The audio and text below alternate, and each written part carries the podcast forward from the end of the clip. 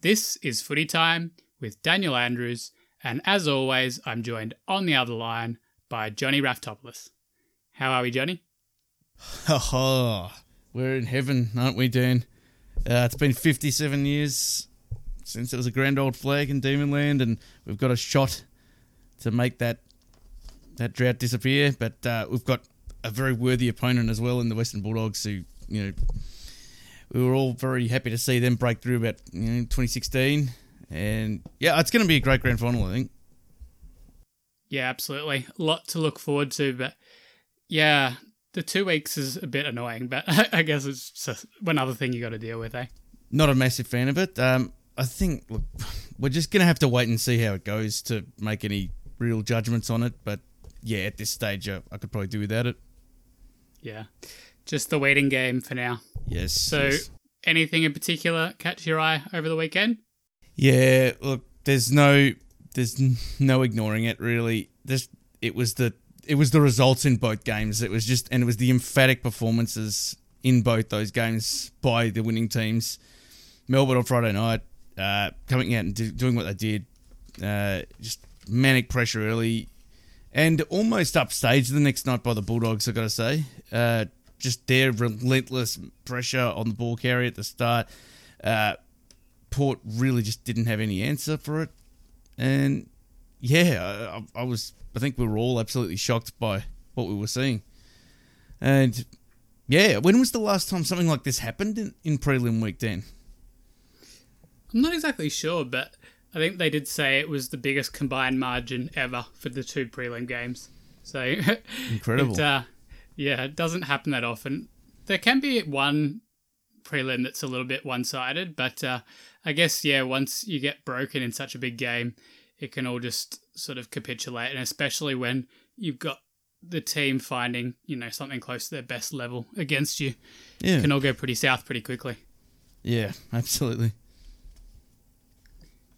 All right, so We've got a fair bit to get through, obviously. Lots to relive with both prelims. I guess we'll be spending a little bit more time dissecting the Melbourne Geelong game, but uh, plenty to talk about. And uh, I think we'll save most of the grand final preview for next week, soon because we have two shows before the grand final.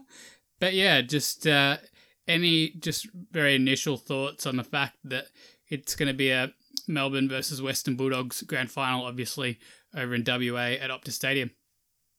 Yeah. Uh, look, I try not to inject too much of my personal uh, fandom into it, but uh, after Friday night, obviously, yeah, we're all in seventh heaven. Uh, Saturday morning was just bliss and really enjoyable day.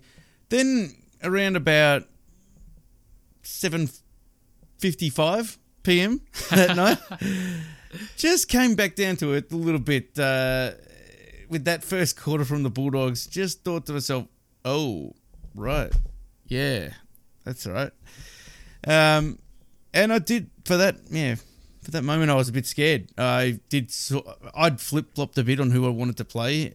I think in the last two days leading up to the game, I kind of settled on Port. I thought they're very talented. We know they're great, but we also knew what we were going to get a bit the Bulldogs I've just felt had this little bit of a unpredictable side to them, and they seem to thrive on this backs to the wall stuff. But uh, that's those were just my thoughts then, and partially now that can change a bit as well. So th- those were my feelings. I thought, geez, the Bulldog- when the Bulldogs got through, I was a little bit, a little bit scared. yeah, yeah. It was funny, like going into the game, I wasn't really that sure which uh, which team I'd rather play.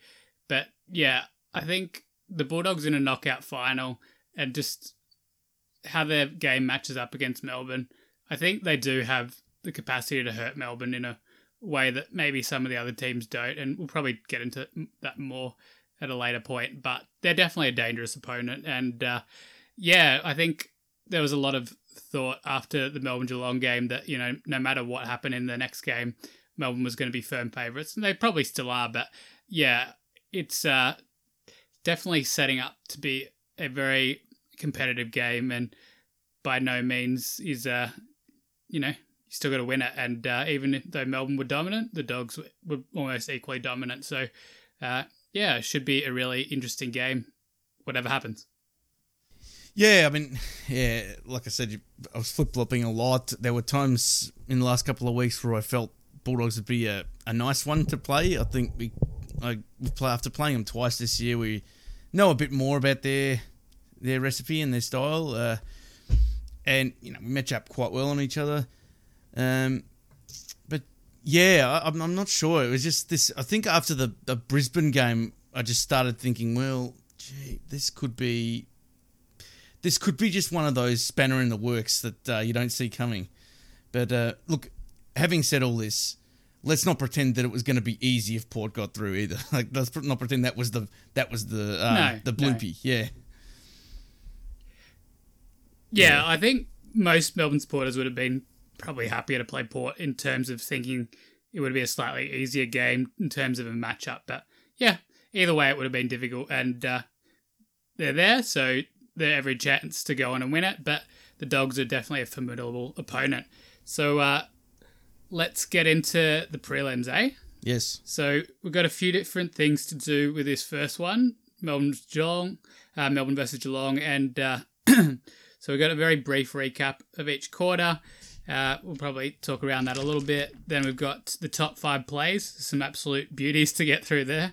A lot of them were in that third quarter, which kind of turned pretty crazy at one point, and then just some questions out of the game, and then we'll talk a bit about the Bulldogs and Port as well. So let's go to quarter number one. So it was actually the Cats who managed to kick the first goal, but Melbourne were managed, were able to hit back pretty hard with three quick ones of their own to Ben Brown, Harmes, and Neal-Bullen. And when Petracca managed to grab it out of the hands of Ratugolea and stroll into goal, things were looking pretty worrying for the Cats. And another goal to finish the quarter to Spargo saw Melbourne take a 27 point lead into quarter time. I guess the only concern at this point really was May with a tight hamstring seemed to tweak it in a contest with Hawkins where he kind of got pushed out partially. But yeah, absolutely amazing start to this game for Melbourne.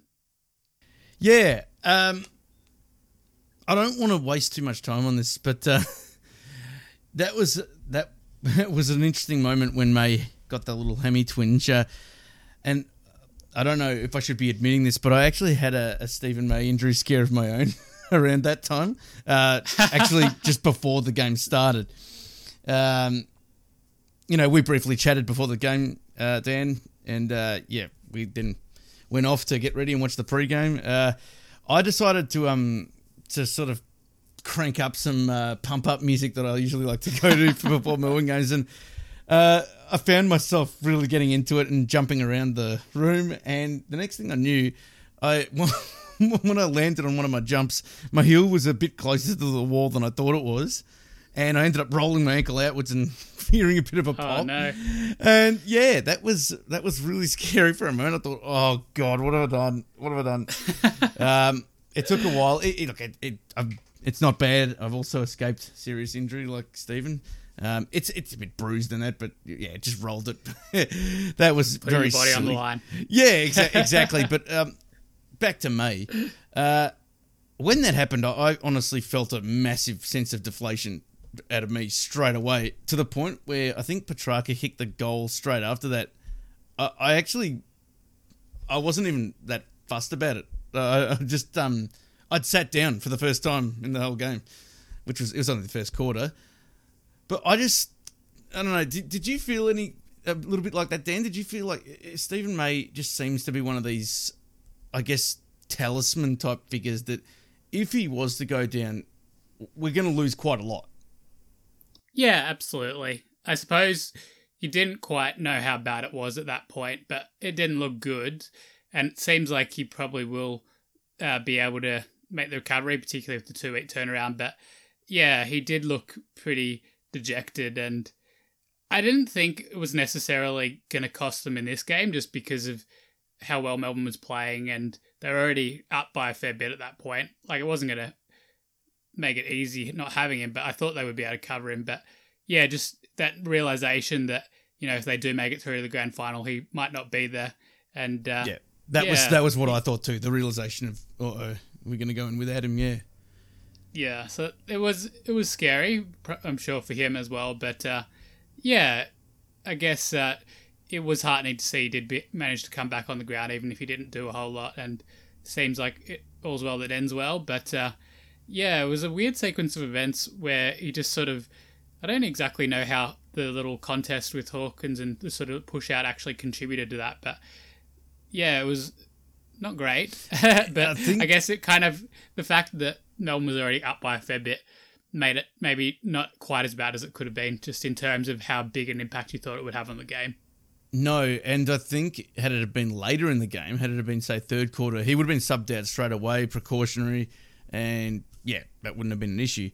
Uh, as for where it happened, I think in that sort of slight shove that Hawkins gave him, I I felt like he um I don't know how to describe it, but I thought I actually thought it was back related, like back and hamstring, where yeah, they might have that, yeah. landed, yeah, and and the instant reaction is for the hamstring to tighten, and yeah, your back seizes up a little bit. Um, that's what I thought, and actually that kind of gave me a little bit of hope that it wasn't a, a full on hemi tear. Um, yeah, yeah, but yeah,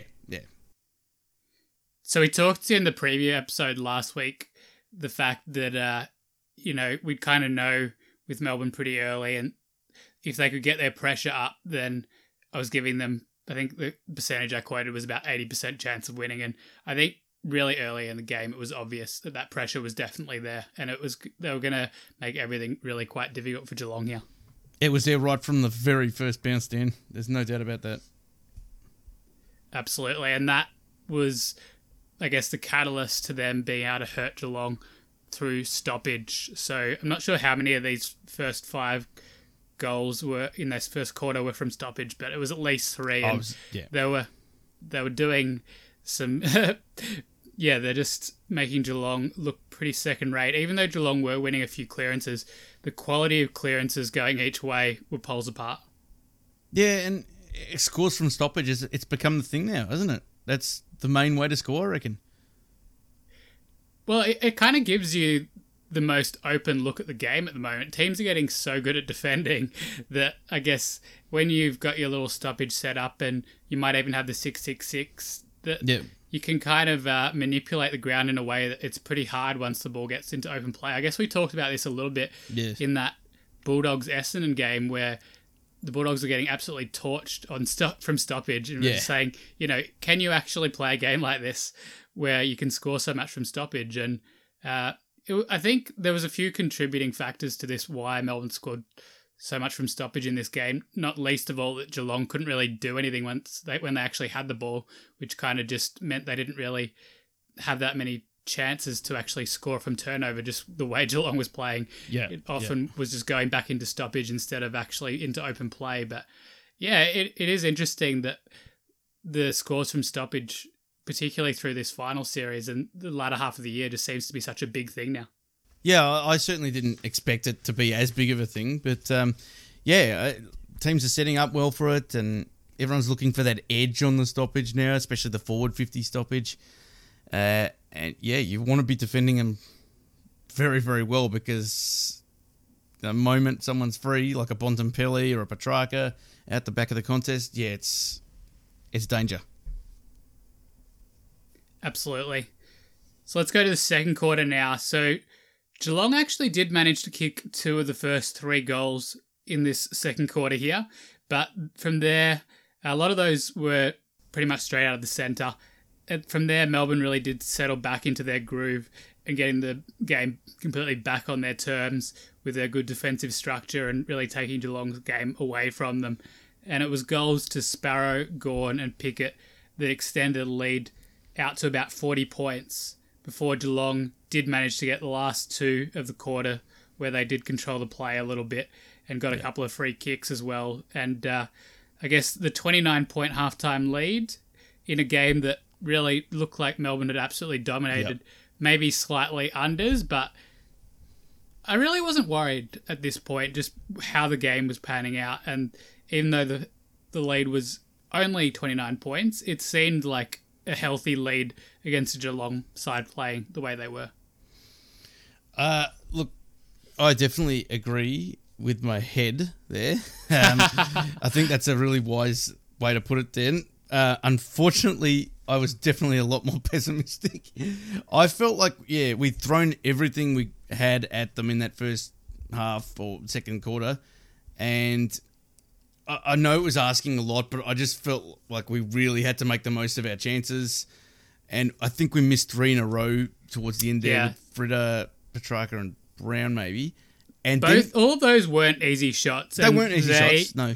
That was when when they got out to about forty. They had three more shots to yeah drive the knife in a little bit further, and they couldn't do it. I wasn't surprised at any of those missed. No, I wasn't. Melbourne? I wasn't either. Mel- Melbourne don't really make many of those type of shots in general. if they did, if they made all three of those, you'd think, "Whoa, gee, that's that's different." Yeah.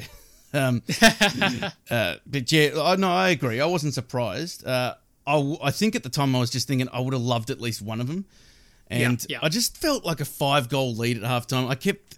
It's it's hard to forget that game three weeks ago at uh, GMHBA Stadium, and I just I just had this feeling of we're gonna if we go in after halftime, if Geelong kick the first after halftime, then it's a game. All of a sudden, it is Yeah. actually a game again.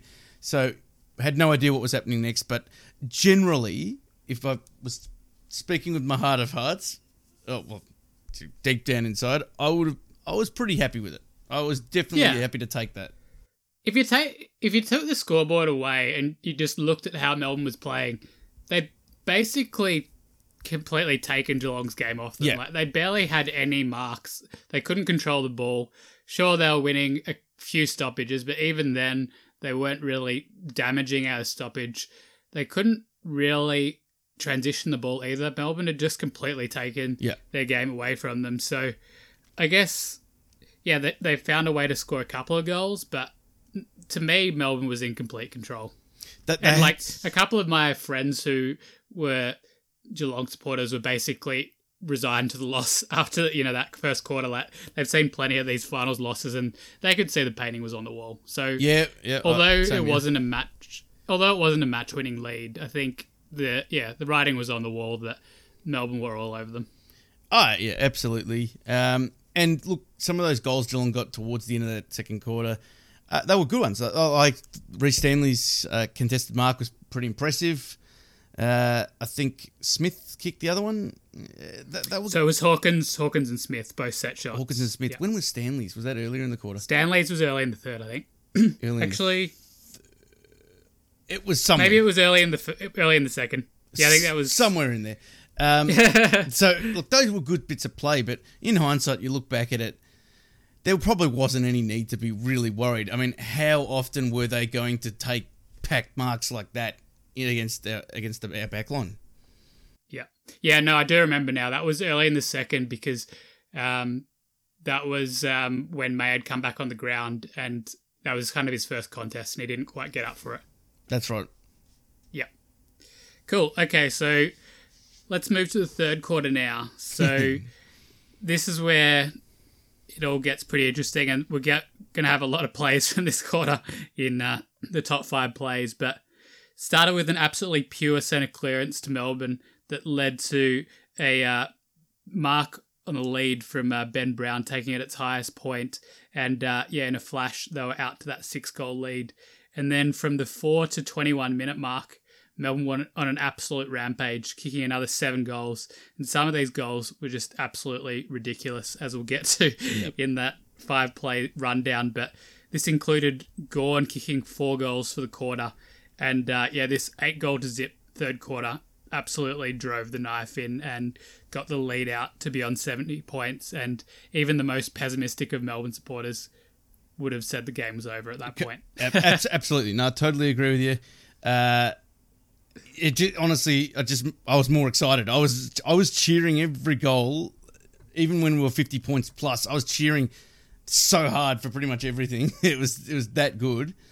Um, but yeah, that- you're right. Uh, after we got to three quarter time, there was a lot more relaxing, uh, and the fourth quarter was uh, just you know I think I described it as uh, the Champs Elysees League of the Tour de France. uh, it's a foregone conclusion. It was just sit back and enjoy it, and have a nice little bike ride around uh, Paris.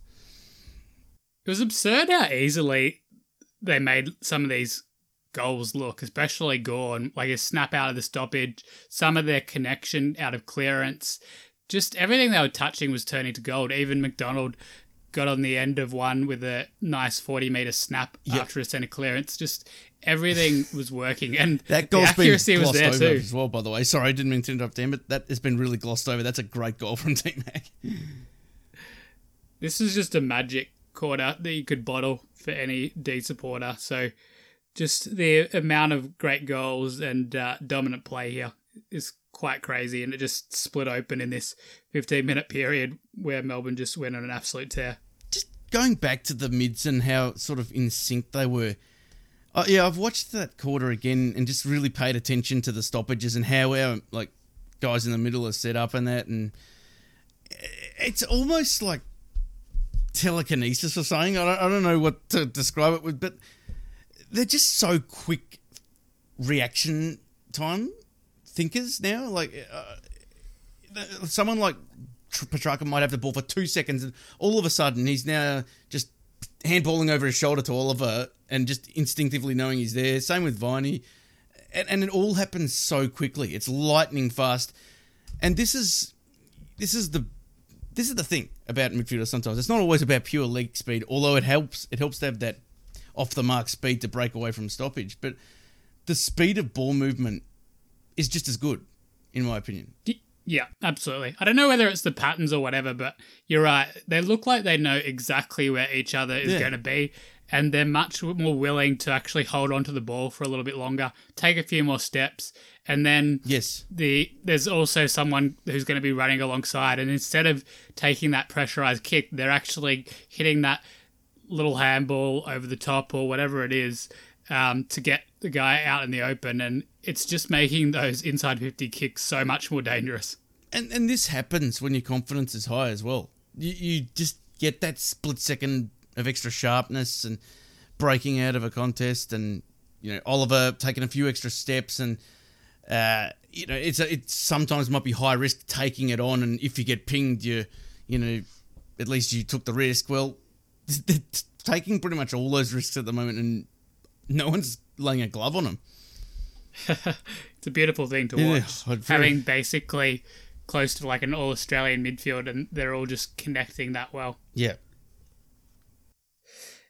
And as you alluded to there, Johnny, uh, the sting had gone out of the game. Any game it would when the game uh, when the margin is this big. Uh, so one thing that did catch my eye in the last quarter was with about ten minutes to go, uh, Goodwin called all of uh, his aces off the field. I suppose so. He had Gawn, Oliver, Petracca, and Lever all sitting on the bench, and of course May had been subbed out. So they had an all Australian bench just sort of soaking it in, having a bit of a laugh. It was quite a sight to see Loved it. those guys all sitting on the bench together. loved it. Job done. Uh, it's the ultimate luxury, I suppose. But yeah, it just really stood out. Like, how often would you see five all Australians sitting on the bench together? It was quite amazing. Oh yeah, that's a it's a sight, isn't it? Um, yeah, but, uh, I really liked the way that these guys handled it as well after the siren. I didn't think they were too over the top. I definitely didn't think Simon Goodwin was over the top at all. He seemed to just be, no, it's another game. Yeah, I I really liked. They celebrated, obviously, but this is a very level-headed team. Yeah, you could tell they were really proud of what they'd accomplished, but Yeah. there was definitely no over celebrating. There was no job done. They know it's just one step, but it was obviously a very important step. And uh, yeah, a lot of the post game stuff was great. The way they talked about, you know, the journey they've been on and the fact that the Victorian supporters can't be there and all this sort of stuff. I thought, yeah, it struck all the, struck all the right notes, and it definitely smacks of a team that knows the job's not done yet. Yeah, um, I did notice Kane Cornes. I, look, I do like Kane Cornes' views quite more often than not, but I did notice that he pointed out that I think it might have been in the third quarter with Clayton Oliver pointing to the scoreboard and su- suggesting that might have been getting ahead of ourselves or whatever. Um, situations like that, you don't know what's happening on the field. If someone's taunting you and they're down by 70 points, I think you've got every right to point to the scoreboard. That's just my opinion. Um, you know, it's the ultimate. It's the ultimate leveler in life is uh, the scoreboard of life as well. So I don't think there's any problem with things like that. I don't. I wouldn't see that as a big-headed sort of move and Hollywood and all that. What, what, what did you think, Dan? Yeah, I, I didn't mind that at all. Like you see it pretty often throughout the season, and you know, not how often over the years has Geelong beaten up on Melbourne? I think Yeah. that was that was blown out of proportion. Didn't bother me at all. I, I thought it was totally blown out of proportion. And once again, I don't. I don't think he understood what was happening. He may have gotten some kind of taunt from whoever the I can't even remember who the Geelong player was, but you know, usually pointing to the scoreboard is a reaction to something that's been said.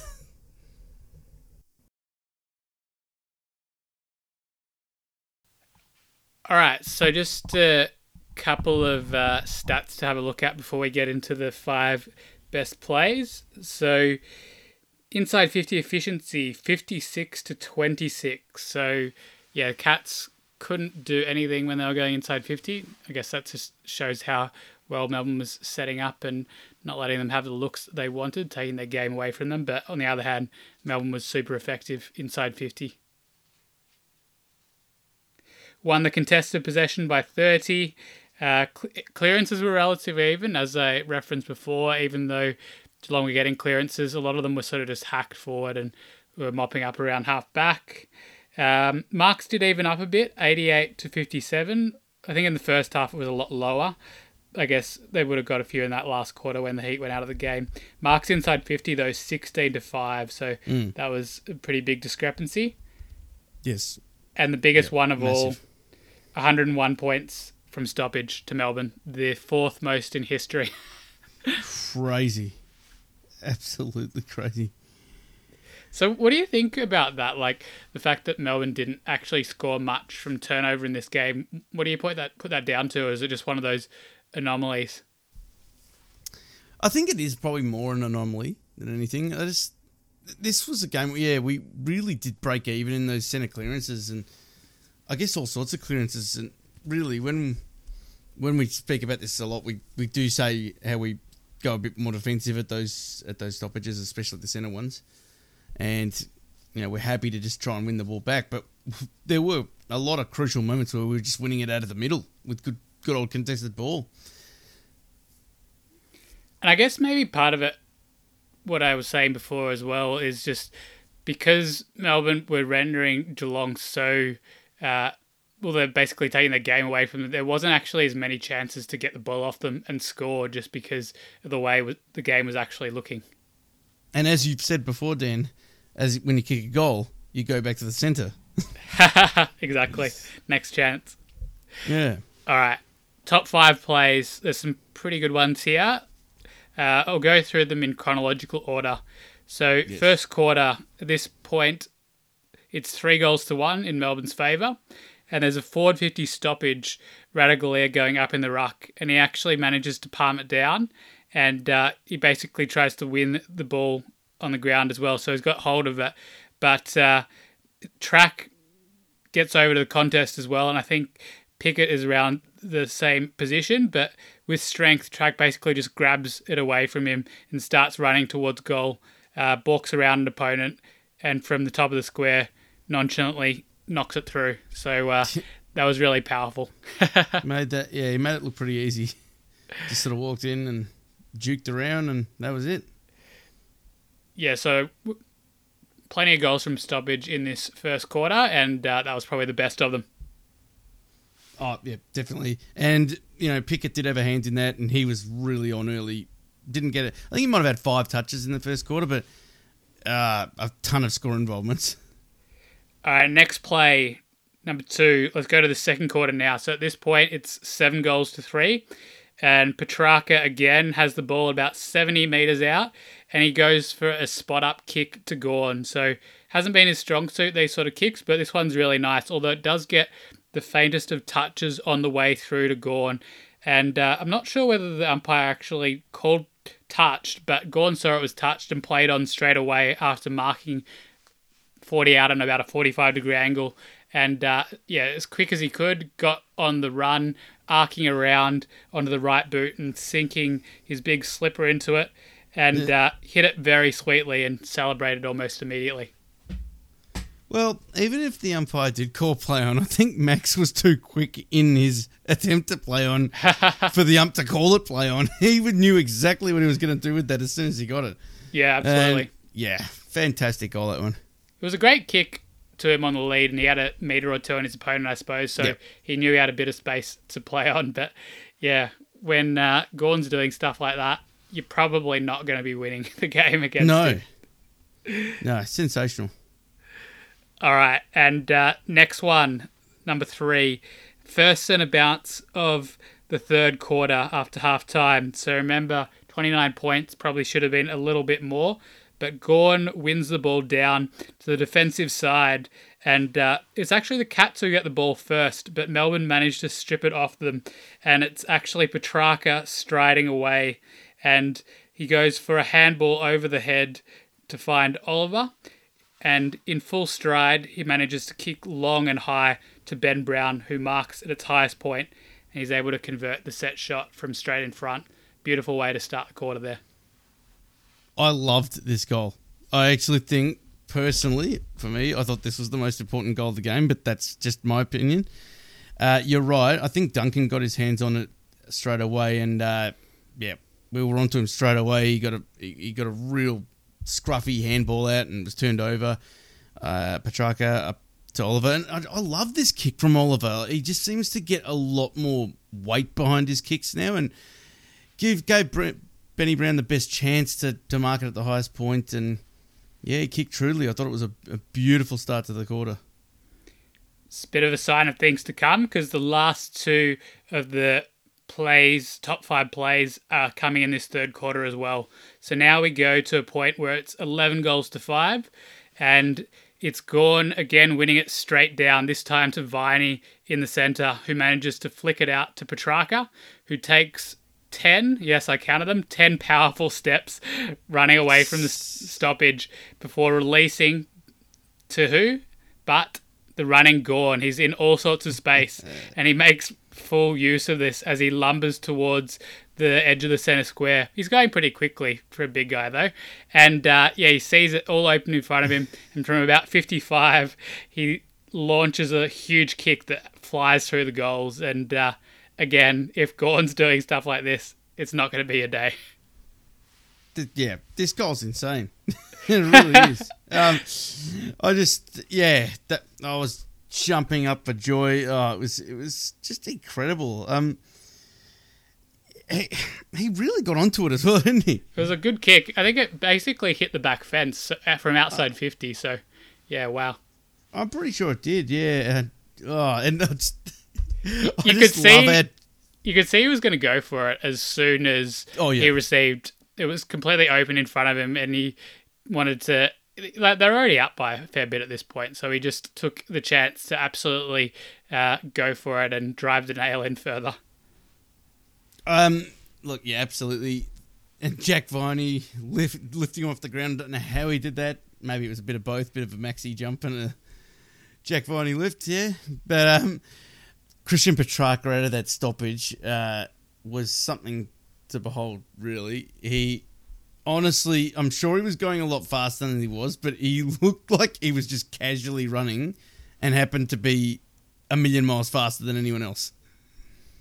Yeah, there were like two or three guys around him, and yeah. he waited till the exact right moment to dish off to Gawn, so he was just completely in the clear. He just didn't look like he was breaking a sweat at that point. Uh, uh like he could have gone up a notch if he wanted to, but he was he was just that much that much better. And uh, I think a short time after this, this isn't in the top five plays, but Gawn basically takes it out of the ruck near the boundary and snaps it on the right and goes straight through the goals as well.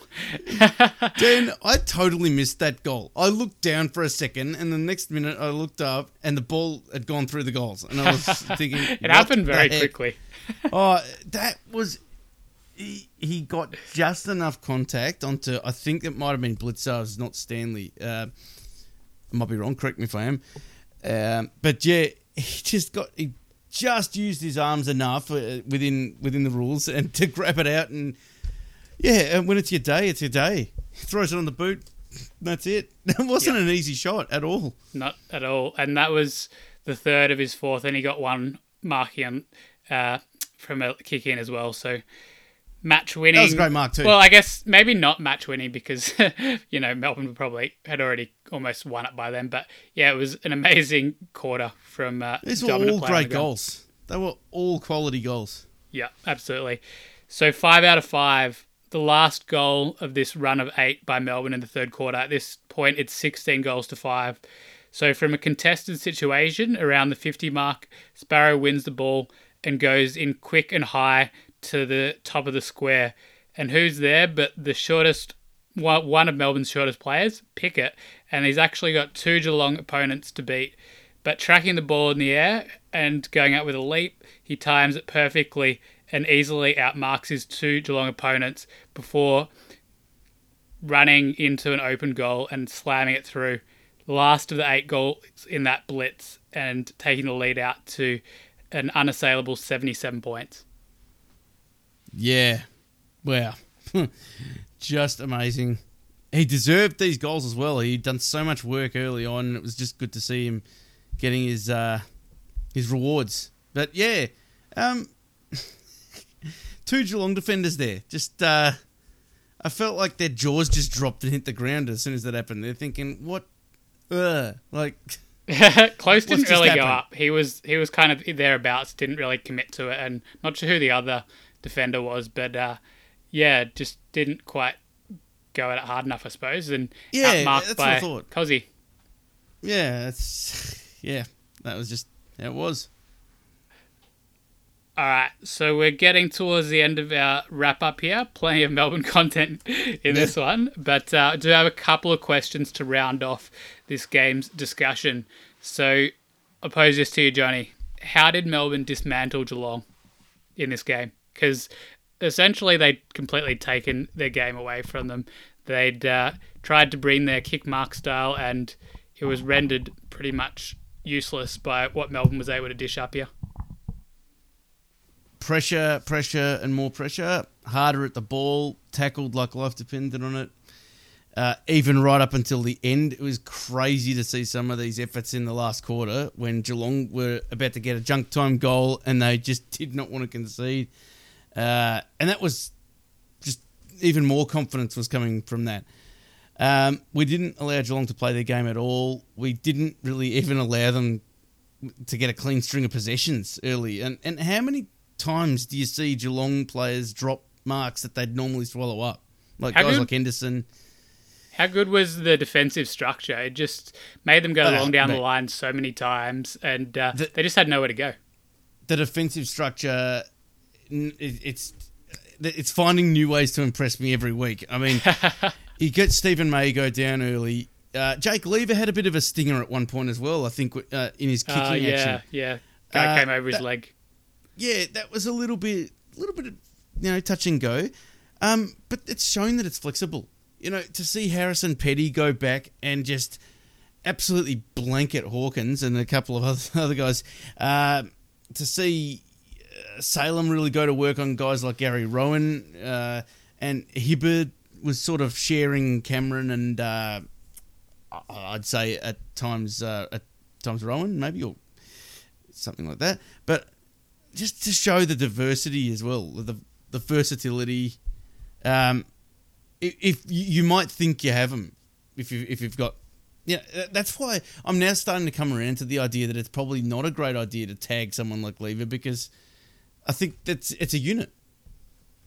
Yeah, yeah. They're definitely more than the sum of their parts. And yeah, Petty really stood up when May went off the ground, and he's been doing it all year. He has, he has improved a lot. He's definitely improved a lot. Um, yeah, I also, I, I, I just, yeah, I can't get over some of the efforts and just the manic pressure to the end. I mean, this is a moment that not many people are probably going to talk about, but I think it was in the fourth quarter when the ball uh, came back out of Geelong's fifty onto the wing and Jed Bews just seemed to be in prime position to win the ball. And James Jordan had just been on the ground maybe a minute or so. He was nowhere near it. He was nowhere near that contest. He, it was about a 70 30 chance Bews was going to get it. And somehow he just willed his way into that contest and just halved it. And it ended up, I think, going for a boundary throw, but he almost ragdolled him there. I was thinking, I was just so pumped to see James Jordan come on and, and, and give that kind of effort. Yeah, it's great to see the depth Melbourne has now. Like, th- th- to me, there really are no weak links. People talk about a bottom six, but Melbourne almost doesn't have a bottom six the way they're playing. Well, if they've got a bottom six, it's easily the strongest bottom six. And yeah, they all do their role. Absolutely. All right, let's talk about Geelong for a minute because uh, we know how much we like talking about Geelong on this podcast. And uh, yes. did Geelong turn up for this game? Were they up for the fight? Like, it's easy to say no, but were they actually up for the fight? Were they up for the fight? This is yeah. That's a. I can't obviously speak for the whole team. I definitely think there were some players that weren't though. I think you look at guys like someone like Rhys Stanley. I thought he tried his heart out. He was just beaten by a completely wonder class ruckman. Um, but I I don't think someone like uh, Joel Selwood would look back on that as one of his better games. Um, Yeah. I think there's definitely things he could have done differently, both in his style, in his play, but also I, I'm, I'm look. I know a lot of people do sort of rag on Selwood a bit for his style of play, but I'm actually a big Joel Selwood fan. I think he's one of my favourite captains of the last ten years, and I- I wasn't impressed with his leadership on Friday night, especially when the incident with Langdon happened. I thought, look, Langdon might have put a bit of uh, sugar on that. he may have. I don't know. We couldn't really see it because it was out of the camera's view.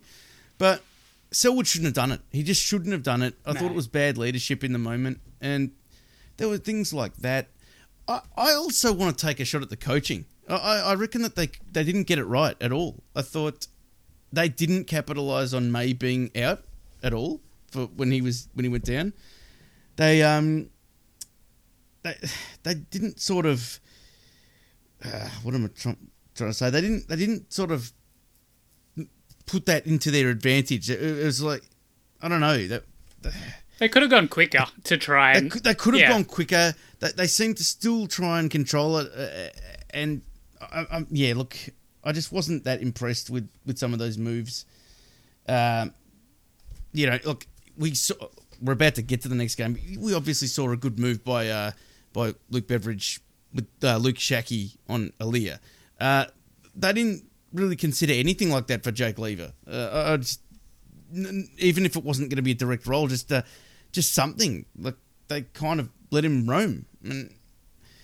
I don't know. I just didn't. Think, I, I, I, like Chris Scott as a coach. I just think it, I didn't think it was his best performance as a coaching on the big stage at all.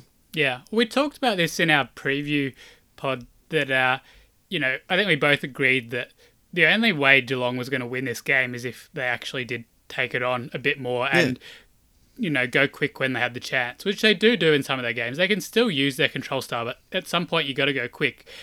And uh, I know Melbourne didn't give them many chances, but No. I didn't really see much want or will to do that at any point. So, yeah, I, they just weren't going to win this game if they didn't try and do that, I believe. And I think that's sort of what we saw.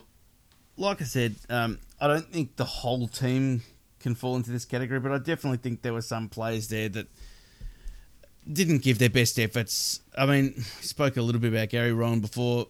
Really disappointing. Really disappointing. Some of his, his efforts in that forward fifty. Yeah. Uh, just a player of that speed. I just can't believe that someone of that speed can't be continuously putting on defensive pressure Yeah. in games like this. I, I just don't quite get it. But what about, And- like, if you compare their performance to what Port did, I would still say Geelong put up much more of a fight than Port Oh, did. with, without a doubt, without a doubt, and it'll definitely. So there's yeah, we'll levels. get to that. there's definitely there's definitely levels. Um, yeah, just just really disappointing. Really disappointing. Some of these guys. Someone like Zach Tuohy. I honestly thought Zach Tuohy was going to make a big difference. I thought when he had the ball in his hands, he was going to hit targets. He was turning it up. It was just yeah, it was crazy. So I think you brought this one up, Johnny. Does Geelong's game style send a message to their group that they actually don't trust their team to win the ball back? Yeah, yeah, that's right. I did think about that, and we've spoken about their style a lot this year. If it stacks up in finals, for the most part, I've definitely been someone who I don't mind that controlled style to an extent. I like teams that value possession and want to keep the ball. Uh, but I don't know. I'm just started to think that a lot lately with the trend of uh, uh, defending in transition and, and backing your your your backline to you know win the ball back. I guess much like what we've got and much like what Richmond had. Um, it just seems like a, a real mindset now to have that thinking of look, it doesn't matter. We don't mind turning over. We back you to win it back. We, you guys are in control back there, the back six. You can do it. We believe in you. I feel like this is almost it's a very scared style in a way in that we must hang on to this at all costs because we don't trust our but we, are trying to shield our back six and yeah i don't know what, what, what are your thoughts on that yeah i think it's the classic chaos versus control thing isn't it and yeah. i don't think you're ever really going to get enough of a final played in a controlled style to actually see that work against a really high quality opposition. And we've seen that over the last few years. Geelong haven't been able to get the best of Richmond in some big finals using this style, even when they've been well up in the game. And yeah, it was for all to see. Like in this game, particularly, Melbourne essentially broke Geelong's style. And uh, I think you're right. I think it is sort of sending the wrong message to their group. The fact that they have to play this way to kind of protect themselves in a certain way. And mm. I think there's enough evidence there to say now that it just doesn't work in finals. What we've seen over the last sort of three or four years in particular, where they've probably been doing this to the nth degree. And to me, it just doesn't work. They can't continue to play like this. It just doesn't work in finals because it's yeah things are more manic anyway. There's always going to be more chaos. There's always going to be more speed and brutal pressure, and that I mean it is a fantastic home and away season style. Like it's brilliant, but I don't know. I, I just think that that game on Friday night, that might be the straw that breaks the camel's back. I think that could be, yeah, just just a fork in the road. Yeah. And, if I was yeah. a Geelong supporter after watching that and you know the finals performances over the last ten years, I would want be wanting change.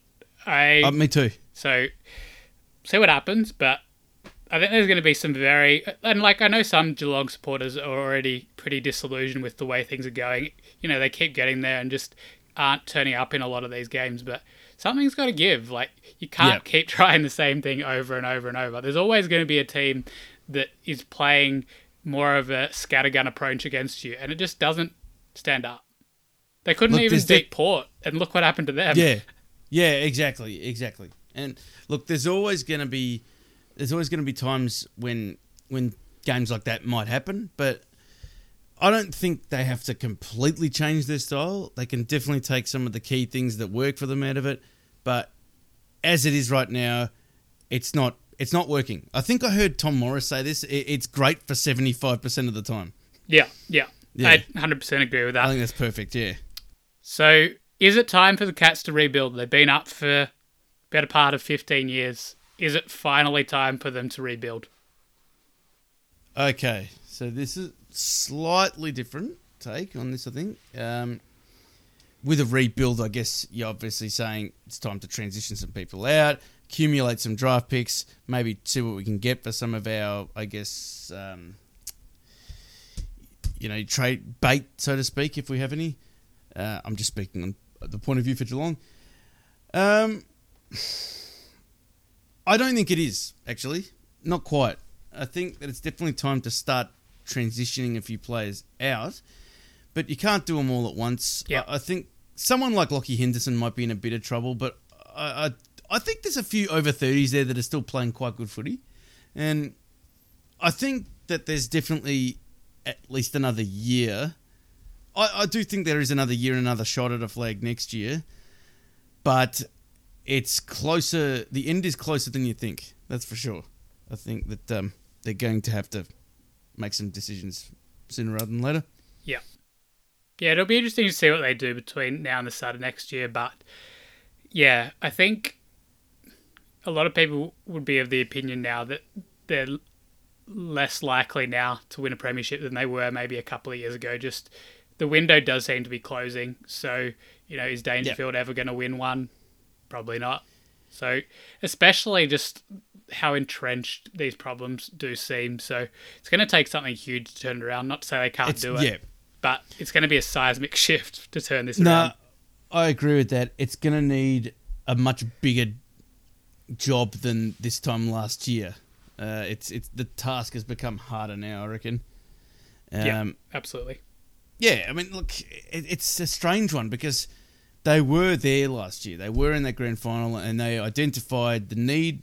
They said, "We're there. We need something to put us over the top."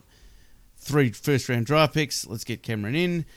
Um, they they have to review this pretty hard harshly, I reckon, because looking at Jeremy Cameron, I, look, I love Jeremy Cameron and I think he was a great acquisition, but I noticed that he took eight marks over the final series Wow. And- yeah. that's uh do you do you sell the farm for that then if you Well- just got close to winning a flag last year and yeah It is So- interesting. He's one of these sort of impact players. Like when he gets on a roll in a game, it looks like he can do, he can do almost anything. And he was like this at GWS as well. But he'll have, have yeah. other games where he just goes completely out of it.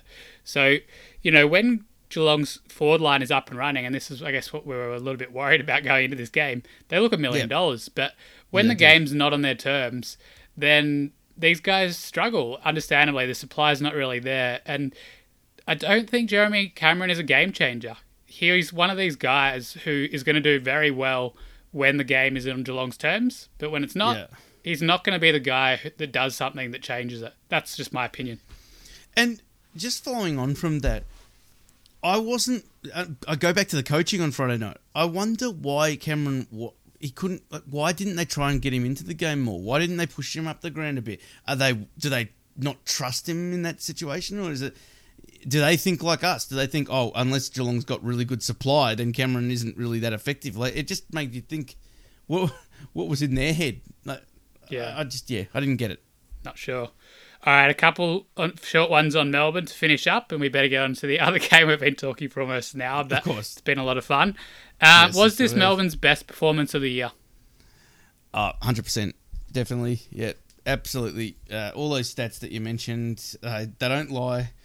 Uh, yeah, I, I, I don't know any other game that we really dominated as much as that and had as much efficiency from uh, entries inside 50. I mean, geez, it was, it was only two years ago when we were probably the worst uh, efficiency from inside 50 team in the comp. Yeah, we have some Uh, had some games of very good efficiency, but I think it was just the all round package. Yeah, Some guys were describing this as you know the best performance Melbourne's put out there in you know the better part of twenty years. So Oh, just, it was just a complete case for that. complete team performance. Everything very, worked. very much so. Yeah. Uh, backline was was fantastic. Uh, the midfield was was brilliant. Uh, you- ben Brown, uh, like this is the Ben Brown that Melbourne were, were recruiting for, come last trade period. I think, getting up the ground, taking his marks, kicking straight. Um, I had, I actually thought this was one of Christian Salem's best games for the club. I would almost say that it is his best game for the club. He just looked like a man possessed. he, he actually played with some anger. Uh, you know, we know him as that silky smooth, you know, nice passes here and there by foot, but I, I was really impressed with his tackling as well. I just thought he was unbelievable. I actually, I if I had a three to one, I would have had Gawn, Petracca, and then Salem. Some I might have had Viney, but yeah. I've noticed a real uptick in his form since Bowey's come into the team. I don't know whether it's just a bit harder for teams to actually, you know, put the work into Salem that they were doing. Some I think the there's time. something to that. Yeah, I think so it definitely helps because with Bowey being such a, a good user himself by foot, they've now got to tend to him a bit more as well. yeah, so it does seem to just take a little bit of the focus off Salem. Uh, So that's definitely helping, and It's relishing Yeah. yeah. I think that was a great move to get Bowey in when they did. Absolutely, and uh, yeah. yeah, I guess he's jumped the line a little bit in that back line. He's definitely ahead of Hunt and probably Hibbert and Smith. So like, it's Yep. he's not going out of the team basically. No, no, he's there for the duration. All right, last one. So to see this game, I'm not even sure if we've done it justice. Just how dominant was Melbourne was in a lot of facets. Like it wasn't necessarily all on the scoreboard in that first half. They'd put enough on the scoreboard, but I think it almost that third quarter kind of almost encapsulates it. Just what they were able to do by just completely splitting it open just shows Yeah. how dominant they were for the, what the you know what was actually mattering in this game. They just completely took Geelong's uh, plan away from them. They had the best setup all over the ground. So last one to end on: Has Melbourne's game plan broken football? Is this just like the cheat code? Like, can you actually, you know, This is the hack. is this the hack? Like Melbourne, when they're playing like this, they're basically just completely taking the opposition's game off them. And you hear talk about that in any sport. What do Yeah. great teams or you know sports people do? They don't allow the other team to play the way they want to play. And I think this game was the ultimate en- encapsulation of this. We know exactly what Geelong wants to do, and they just couldn't do it at all, especially in that first half. Almost no uncontested marks. It was it was just amazing. Yeah, you're absolutely right. Um, you look at any sport, um, you know, NFL for instance, uh, Bill Belichick, the coach of the New England Patriots, just famous for taking your best weapon off you, making you beat them with your weakest weapon, I guess. And yeah, uh, it's in a way it, it kind of has. I mean, how do you approach that? I mean, you, you can do what some of the teams have done this year, like Adelaide and, and Collingwood, with their I I guess just relentless running and quick kicking through the middle and stuff like that. But um, It kind of only works when Melbourne doesn't have that pressure right up as well. But you know, I, I, I take your point. I take your point. no, but but no, but I totally agree with you. Those are the only times that it's happened, and, and it like especially the Collingwood game, we were right off with the running and running hard and and you know just pressure and things like that. It's really only been those games when we've ever really looked like losing. If it's on, it's just on. I can't actually think of because you, you think, oh yeah, you don't want to kick, you don't want to chip around too much because you know eventually you you might you know run into a situation where you've got to be forced to kick long down the line, but then you don't want to kick long too early because you don't want to get get it swallowed up by you know a May or Lever or Petty or anyone else. There's no. Sometimes you're just backed into a corner. The full ground And commitment is yeah. just what stands out, isn't it? Like everyone is doing the exact right thing, and like I think they were completely dialed in for this prelim performance. Like they knew they wanted to play somewhere close to their best, and they all, uh, you know, they made it happen. Essentially, like they weren't going to let this opportunity slip. And No. watching a team play like that and just be so clean on offense as well, like they looked pretty much unbeatable. I like I don't It- know. It would have been interesting to see you know Melbourne play the Bulldogs if they could have, and I guess we will get to see that. But like, I just I don't I struggle to see how a team can actually stand up to that. It's one thing what the Bulldogs did to Port, and we'll talk about that. Yeah. And it was very impressive, but just not only like the cleanness on offense, the structure defensively, just the ability to just completely render the opposition's strengths useless. Like, yeah, it was amazing.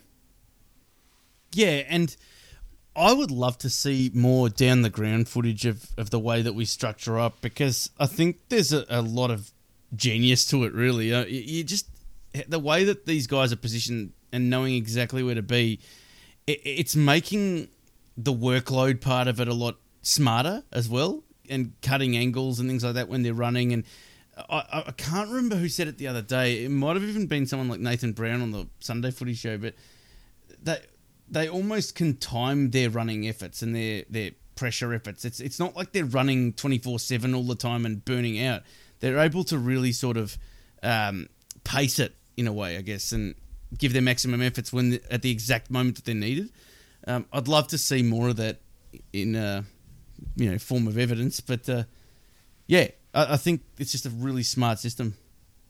And I think it, it is a taxing style. So, like, it probably does make sense that they did have these little lulls during the season. You can't do this against No, it's it's every impossible. team for the whole season. And even, like, we're saying this is another level. And yeah, you want to bring your best at the most important games. But t- it's an extremely taxing system, and like they can play it and they can play it very well. But the higher the pressure, the more effective the system. So hundred percent. I think the idea that you know they're even going to have you know another two weeks to actually prepare for the grand final, as long as they can you know have the similar preparation, they should absolutely be cherry ripe to do something very similar in terms of bringing this manic pressure and being able to do this.